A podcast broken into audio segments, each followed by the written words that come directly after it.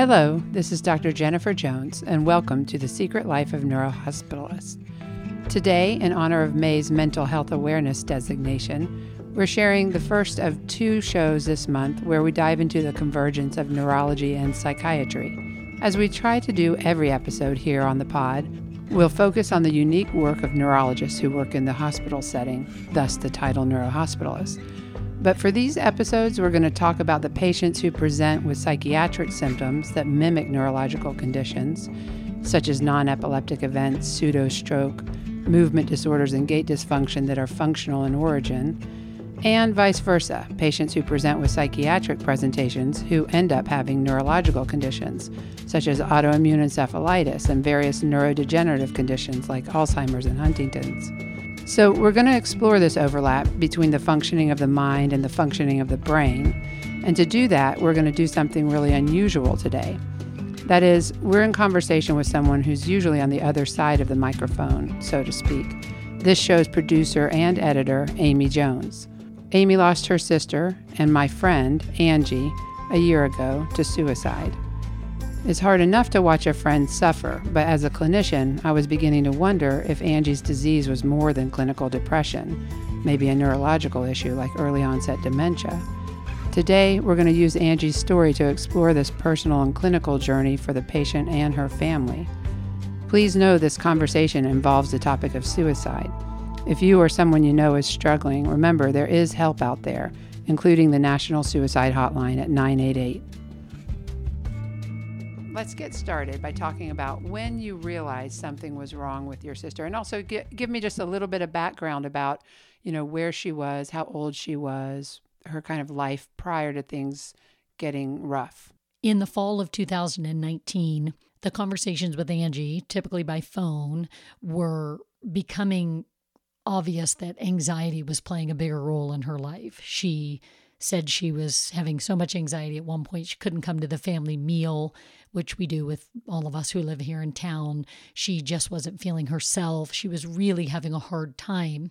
And by December, just a few days after Christmas, we actually ended up in the emergency room. She called me, said she really needed help. She just didn't feel well. She didn't feel herself.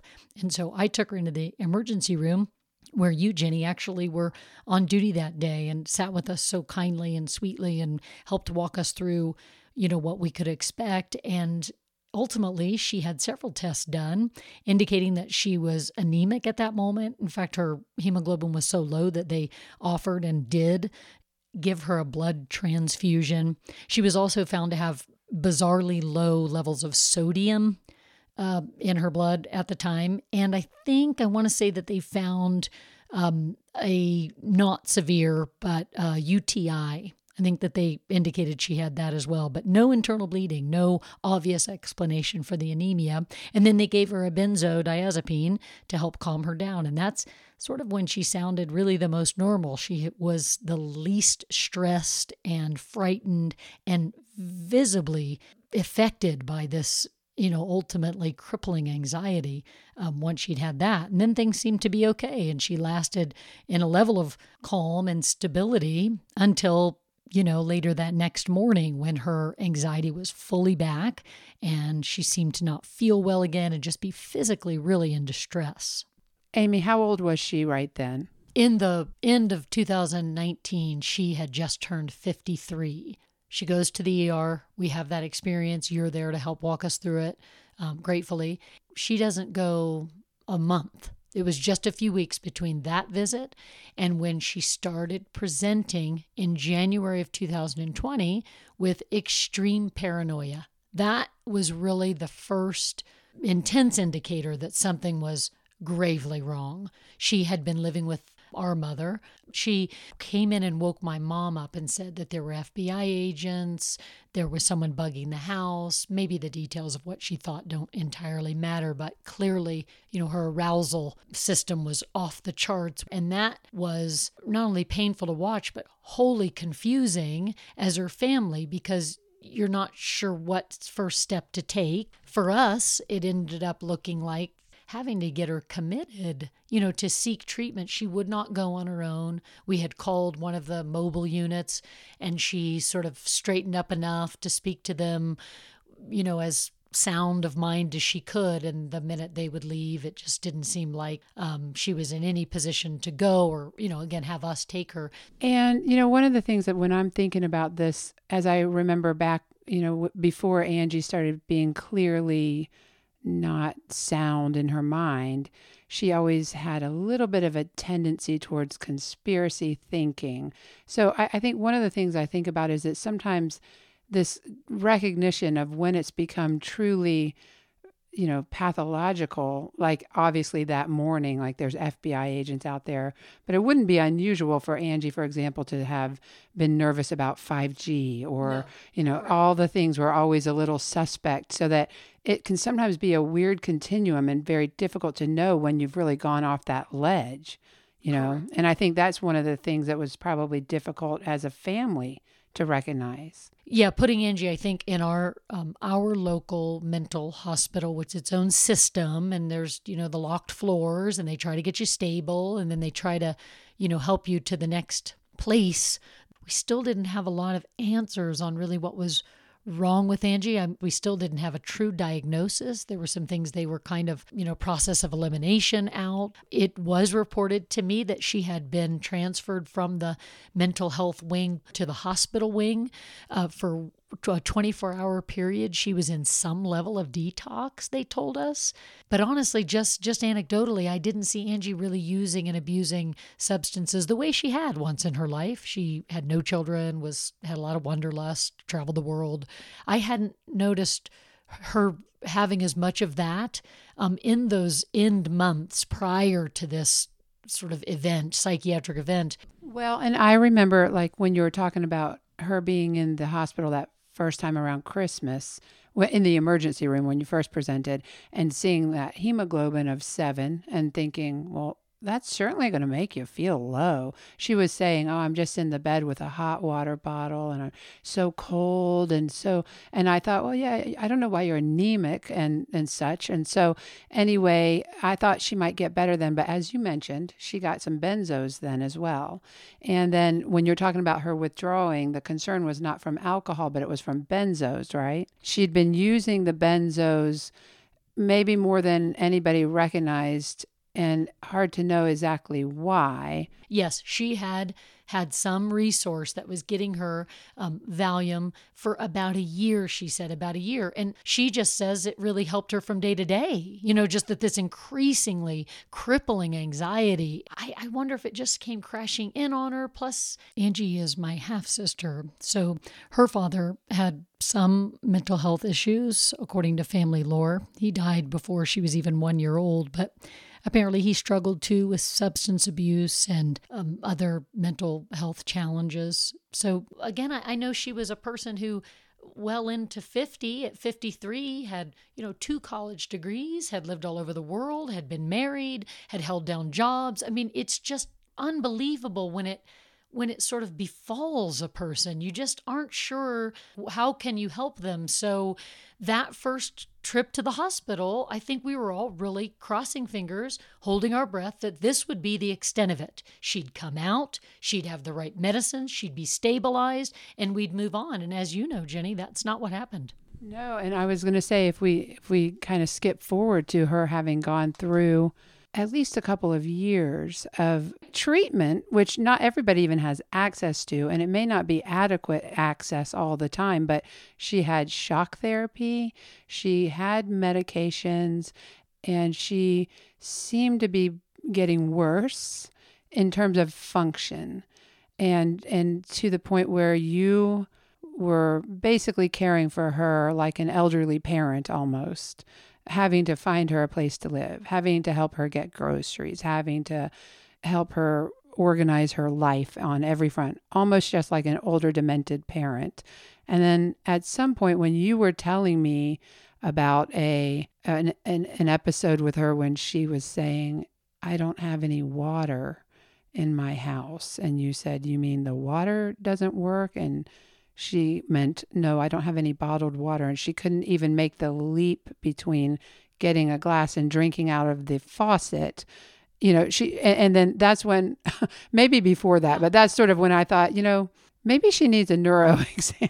Yeah. maybe it's neurocognitive. And I mean, Valium and benzo abuse and regular use has been correlated i don't know exactly to what extent but with dementias. And and then so we started down that road. Talk about that a little bit. You know when it was all told this period of time was over 2 years after that just singular night in the ER she makes it another couple of weeks before she is admitted into the psychiatric unit where she stays several weeks nearly 2 months and following that, she spent the remainder of the year with limited degrees of success. She saw a psychotherapist. She continued to take her medicines, but she really struggled. And by January of the following year, not quite a year since she had been in the hospital, the first time she was back in after threatening to take her own life, um, an attempt that was maybe half hearted, but certainly the start of what would then become our reality, which was that this would become more manifest in her actions. And then she went back in, stayed for another round of several weeks in the first hospital she was put in, and then they transferred her to a facility nearby in the region for her to get electric shock therapy. And we just tried to defer to the professional opinion. They said this can sometimes be really helpful when we've had, you know, unrelenting, um, ineffective you know treatment with just the pharmacology and uh, the other options we tried. And i have to say jenny when she came back from that it was like dealing with a real unwell person. She her memory was spotty. She didn't know to shower or how to take care of herself. Just in those first few days after um, it's my understanding she had uh, about 10 sessions she'd be put under for an hour is how the doctor explained it. And i think it was 2 minutes was the total amount of time that the electricity was administered. But it was a lot of times. It was 10 times. And so over those the course of those weeks you know she she was diminished in in a bodily way. There was a lot that she needed to kind of you know really be built back up from. And we did that for about a week to 10 days. She sort of came back around. She started walking and exercising. She lived here with my family in my home and it seemed like maybe we were heading in a direction of a level of wellness we hadn't been at in many months since it all started. But I will say this in that time, when, when the energy from her wasn't so chaotic and confused, and um, to your point, a lot of the cognitive abilities that seem so impaired during this experience, is when she really said plainly, I'm done. I'm not supposed to be here it was such a clear mention of suicide but again she wasn't talking the the scary stuff you know when we think about suicide but but more the finality of like my time here is done and something was changing for her even i think psychically and emotionally about who she'd be after this well, you know, that's a thing that is reported. And, you know, we've talked about how suicide, I believe, is most it's most frequent in the spring is the time of year when it's more likely to happen. And um, i wonder it's almost sounding a bit like that like the the ect gave her the energy to come up out of that almost you know catatonic state and it just didn't quite get her up far enough. And she thought oh yeah i just am awake and alert enough to know that i want to be done with this but it was like not adequate treatment. Like the effect of the ect when you're saying like she finally came out of the physical recovery from it and then she was basically functioning a little better but yet she had landed on this this idea i am done. And it's almost like that feels like that phenomenon of just kind of coming out of the state where you don't even have enough energy to figure out that you're done. And now you got treated a little bit, but not enough you bring up a really good point and and the but the details of it as told to us by the providers were you know this can often take another visit this can take more rounds and come back and get a touch up you know they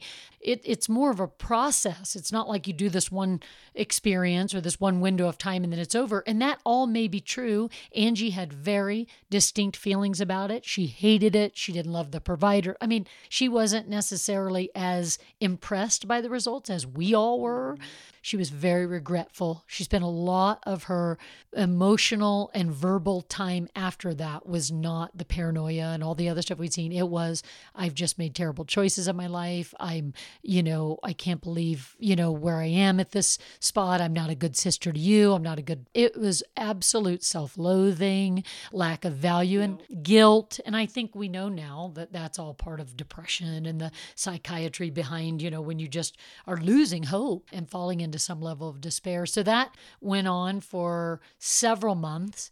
And then, um, and, and we had okay days and we had sweet moments. She had a great personality. I mean, was a great storyteller, very funny, and she could access that a little in those days. But about three months after the electroshock therapy, when she was returned to our lives, I came home and she was in the garage with her car running in an effort to asphyxiate and go that way. And I wasn't supposed to be here. It was a completely serendipitous chance that I would come to the house and open up the garage. I was supposed to be out of town. And I I'm not proud entirely of my response because I wasn't even sad or worried about her. I was just mad. I was so mad that she'd put me in that position, that she'd put potentially my children coming home in that position if they had found her that she'd done it to herself that we've been so far already. We've been many months you know certainly over a year into this.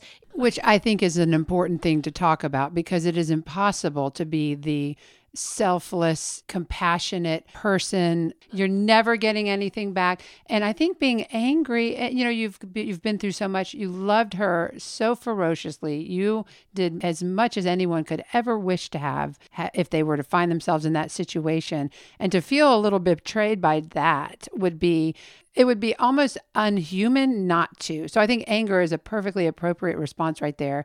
And I think it's important to say that because I think anybody who's dealing with a person struggling with this type of thing is going to find themselves feeling anger and then they are going to feel that guilt around that because you're not allowed to be angry at a ill person. It's a complex stew of emotions to be sure. And as it turned out, that was her last trip to an acute inpatient facility save for the rehab. She actually went to a mental health rehab 30 plus days. And there they did therapy every day and handled her prescription management. And we just all hoped once again that something this immersive and, you know, powerful might be something that would change where she had been for these many months, but as it turns out, she stayed there for the month plus, then stayed even longer near the water and in the sunshine with a friend.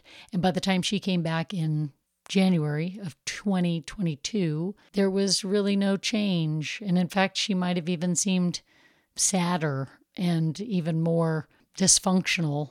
That's, I think, Jenny, when she came back, I think that is when you got sort of back involved in a way. Again, she'd been gone for months. And I think you, as a friend, wanted to counsel, but as a clinician, really wanted to see if you could help in some way. And I think that's when you said, let's start with a neurological conversation. She has now been in the system psychiatrically for over two years. Maybe there's something deeper here, you know, some of the patterns. And um, I think you had, you know, really deduced that, like, how, how is this not she's not getting any relief from psychiatry. Yeah, I think that's exactly where it was. And, you know, of course, having some info from you about the thing that really stood out to me was the day to day struggle with simple functioning like an adult. And it just made me think maybe she's losing her frontal lobe function, you know, frontotemporal dementia or something. Because I, you know, we've talked about that I wasn't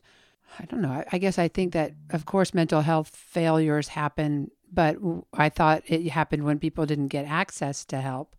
So I, I thought she's had access to help. She's been on medicines, she's had ECT, and that is nothing I'm familiar with complete and utter failure to even just get a little traction. You know, right. she just seemingly wasn't able to function as an adult.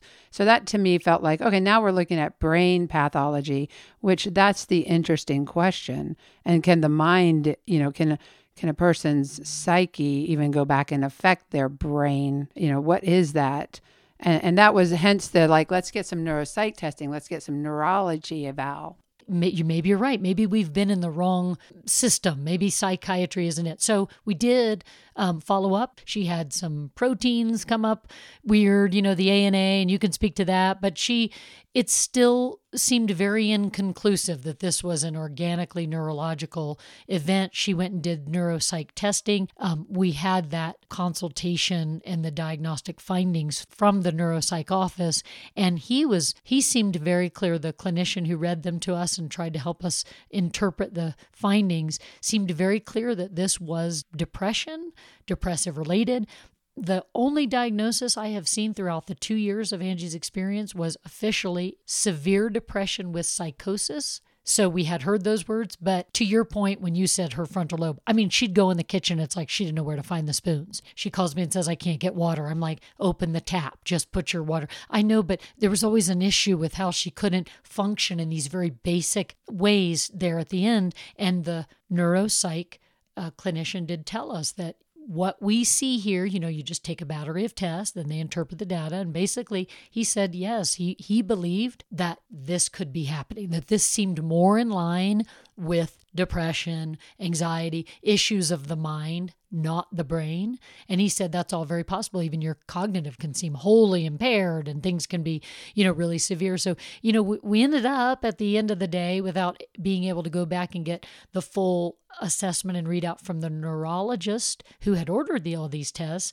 because Angie had taken her life by then. But but if we leave it as it is, I think we would still be under the impression that it was psychiatry and not neurological. I literally do think it was psychiatry and not neurological dysfunction, even though she had a anemia, a positive ANA. Those things don't look like that typically. And then most mostly I think that because she was able to research multiple different ways of committing suicide, able to execute them in many ways, you know, two at least attempts, maybe more, you know, but yet she could not figure out how to get groceries or function in her adult life. So that is inconsistent, that discrepancy with being able to attend to and follow through and hold information in these networks of the brain is in and of itself inconsistent with the idea of, of some kind of underlying degenerative process. Having personally witnessed Angie's descent into a severe depression, I still find myself at a loss to understand it clinically.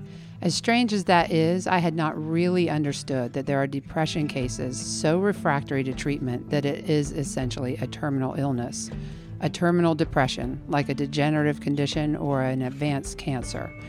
I have, of course, had clinical encounters with patients who aren't adequately treated for their psychiatric conditions but that's usually because of medication noncompliance or illicit drug use or inadequate access to the system. And at least in those situations, I can assume that they could get better if only they got their meds or stopped the drugs. But in Angie's case, I know firsthand that her family got her to her appointments. She got her medicines. She took her medicines. She had access to providers as much as anyone did during COVID. Amy and I have pondered how it may have been different if, at some point, a provider had been able to say that there is no cure. That ultimately, there may be some symptom management available for Angie, meds for anxiety, agitation, paranoia, but the condition will progress regardless and she will die from it.